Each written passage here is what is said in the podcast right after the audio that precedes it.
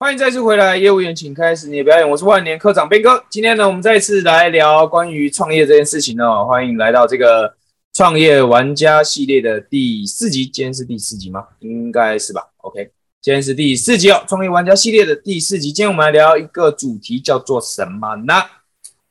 叫做借一百万来创业可以吗？怎么样让自己享有最低风险？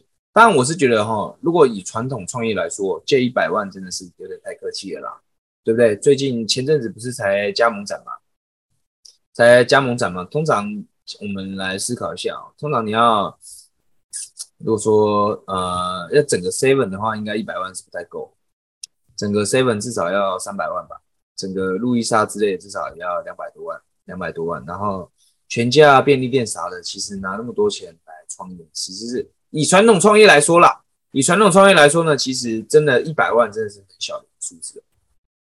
那我们今天讨论到是一个讨论到的一个问题，什么问题呢？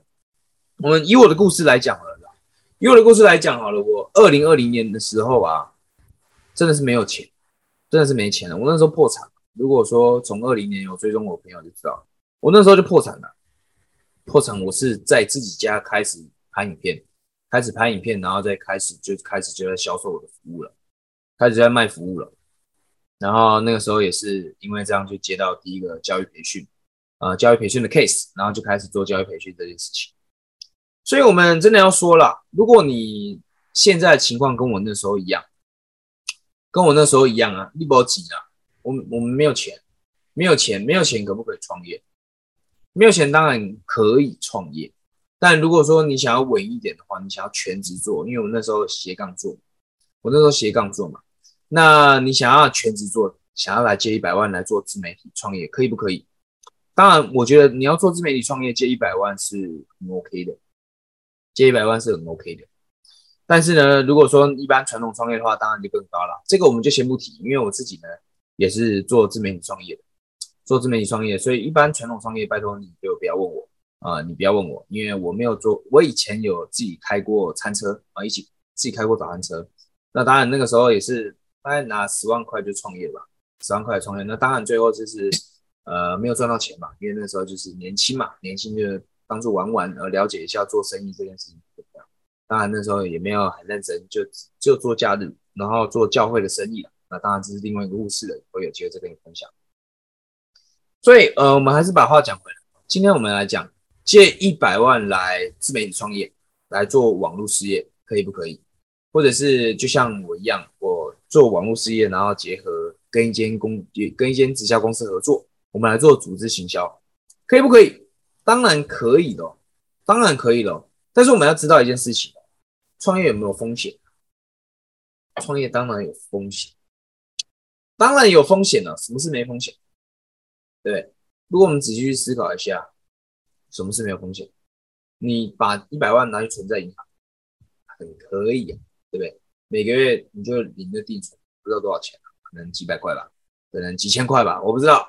借一百万，你根本那个钱根本就不够你还啊，对不对？一百万又不是不用还，又不是有人送你一百万，有人借你一百万嘛。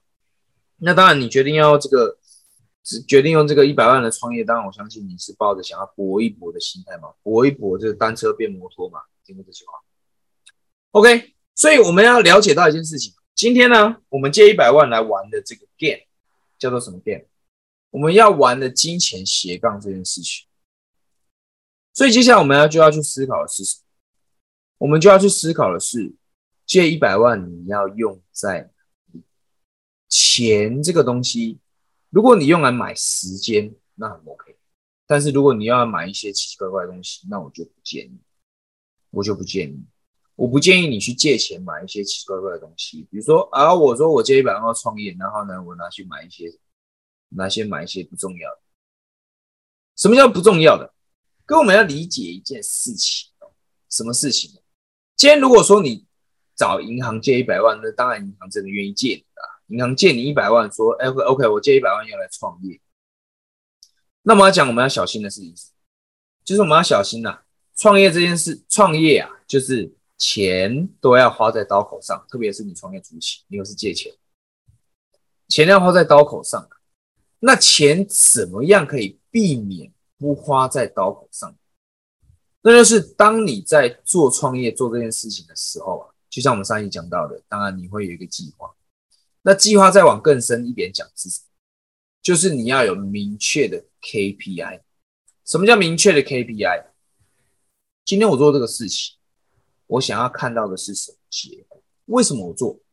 为什么我做？我要达到的是什么结果？而给自己加上一个时间。大多数的人呢，就是没有给加上时间。我做这件事，我多少时间后我要看到结果，对吧？即便这个结果出来，OK，嗯，这不是我想要的结果，我没有达到我想要的结果，至少还可以优化。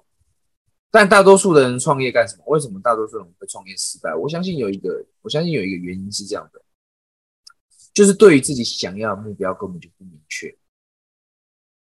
你一定要有一个明确的 KPI，或者是我可以这样说，明确的 OKR。如果你不知道 KPI 跟 OKR 是什么的话呢？我觉得可以稍微先 Google 一下哈。这个是在我们在经营企业的时候或者经营公司的时候很常去提到的。OKI，嗯，KPI 跟 OKR 就是目标目标导向。你创业你不目标导向，你到底要什么导向？就有点不知道自自己干嘛，对吧？所以今天我借一百万来创业这件事情，首先你要先有一个明确的 KPI。你要了解现在自己到底在玩的是什么金钱游戏。我借了一百万，我到底在玩什么？我借了这一这个一百万，我要来杠杆，我要来杠杆什么？我要来杠杆我的时间呐，对不对？今天我没钱，我要创业，我做什么都绑手绑脚，我就要用额外很多的时间。可今天我如果有钱，我是不是就可以？就像我们第第几集讲的，第二集讲的。第二集创业创业玩家系列第二集，如果你还没听的话，可以看一下哈。创业玩家第二集，我们来讲是什么？我们找专业的人外包给专业的人，我们只需要去专精在我们我们真正呃厉害、我们专长地方就好。所以今天我们借一百万来搞这个事情，第一个当然就是用钱买时间哦。我你首先你要先了解到你自己到底在玩的是金钱游戏。你到底要拿这笔钱要做什么用？你要很明确的知道，我拿这笔钱要做什么用。OK，所以你说借一百万来创业可不可以？当然可以，可是有个前提，有个前提什么前提？就是你一定要知道，我今天找银行贷这一百万出来，我钱要用在哪？钱要用在哪里？要很明确知道我的钱要用在哪里，而这笔钱用下去，我可以得到什么样的结果？你要非常明确的知道，OK，而且你要怎么样善待你的时间，善待你的时间，好好的去运用你的时间啦。OK，那么再来是怎么样呢？再来是怎么样可以让自己享有最低风险？跟我们讲，创业有风险啦，对不对？创业的风险很大哦。你看哦，以台湾的环境来说，创业有百分之大概有百分之九十撑不过三年，印象中是这样子，你可以上网查一下。但我印象中是怎么样？创业啊，大概有百分之九十都撑不过三年，两年啦，两年。我印象中两年，你开一个餐厅，开一个公司，两年没有赚到钱，两年没有从亏转到赢，那基本上就差不多了，基本上差不多了。所以，我们讲创业的风险有没有？哦，很大哎，很大哎。但是呢，我们要怎么样让自己享有享有最低风险？不是最低利率哦，拜托你不要误会哦。最低利率这种事情，不应该找我。最低风险，各位我们要了解一件事情，什么事情？就是风险这件事啊，并不在于事件本身。我们讲，哎，投资有没有风险？有风险。期货有没有风险？有风险。虚拟货币有风险？有没有风险？当然有风险啊。但是呢，怎么样？风险从来都不在于这个事件的本身，而是在于什么？而是在于你对这件事情的了解程度。了解我的意思吗？你在台股已经纵横沙场十多年了，你觉得投资对你来讲风险有很大吗？你在虚拟货币了解的很深，了解的非常之深，你觉得有可能会被割韭菜吗？被割韭菜的风险大不大？应该还好，对吧？所以我们要了解一件事哦，风险并不在于事件本身，而是在于你对这件事情的了解程度。你对于你现在创业在做的事情到底了解多少？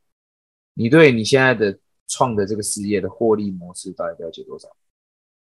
你对于你现在贷款一百万，你现在负债一百万，你接下来的计划，你的下一步要怎么前进，到底了解多少？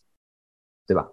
你对于这件事情的了解程度，才会造成这个风险本身，对吧？如果你今天贷一百万，你对于自己即将要做什么事情都不是很了解的话，那我觉得这就很危险。这就很危险了，有相当程度你会把这一百万浪费掉，然后一百万不是不用还，一百万要还，所以就会浪费你的时间，浪费你的钱。OK，那么这这今天这一节节目呢，就跟你分享到这边了。如果再还是要再一次提醒了，我的这个课程 SSF 故事销售方程式二点零即将在十月第二周开课喽。如果你有兴趣的话呢，可以先索取我为你准备的十六分钟，帮你帮助你提升销售口才的影片。先加入万年课长斌哥的官方账号，然后呢，只要输入 C L A S S Class 就可以索取这样的一个影片。呃同时呢，你也会加入我的电子报，而我就会发这个关于我们最新课程开课的资讯。如果你有兴趣的话呢，就可以等着收我的信哦。记得要 check 你的 email 信箱，看有没有落在这个垃圾信件呢？有时候那个 email 会把这个信拦住。OK，check 你的 email 信箱，然后呢，关注一下啊，关注一下 Ben 哥的电子报。那在近期呢，我们就会发布关于开课的这个最新资讯。如果你有兴趣的话，你也觉得呃一直以来我分享的东西对你有帮助的话，欢迎你来报名十月第二周的这个 SSF 故事销售方程式二点的这样的一个课程。OK，如果你是在 YouTube 看到这个影片的话呢，别忘了帮我按赞订阅。那 Podcast 的朋友呢？你想怎么样就怎么样吧，呃，我每每天都在讲五星好评，五星好评，讲到有点累了哦。你你想怎么样就怎怎么样吧，你有任何问题也可以跟我回应或怎么样的，OK。好了，那今天这一期直播就讲到这边，我要去吃个饭了，回头我再直播。今天还有两集哦，今天还有两集，嗯，看看一看吧，我看可能一起播完我们再吃饭吧，反正后面这些就只有直播的看得到了。如果你是 YouTube 里面的话，就看到喽。OK，那我们就直播就到这边，拜拜。拜拜。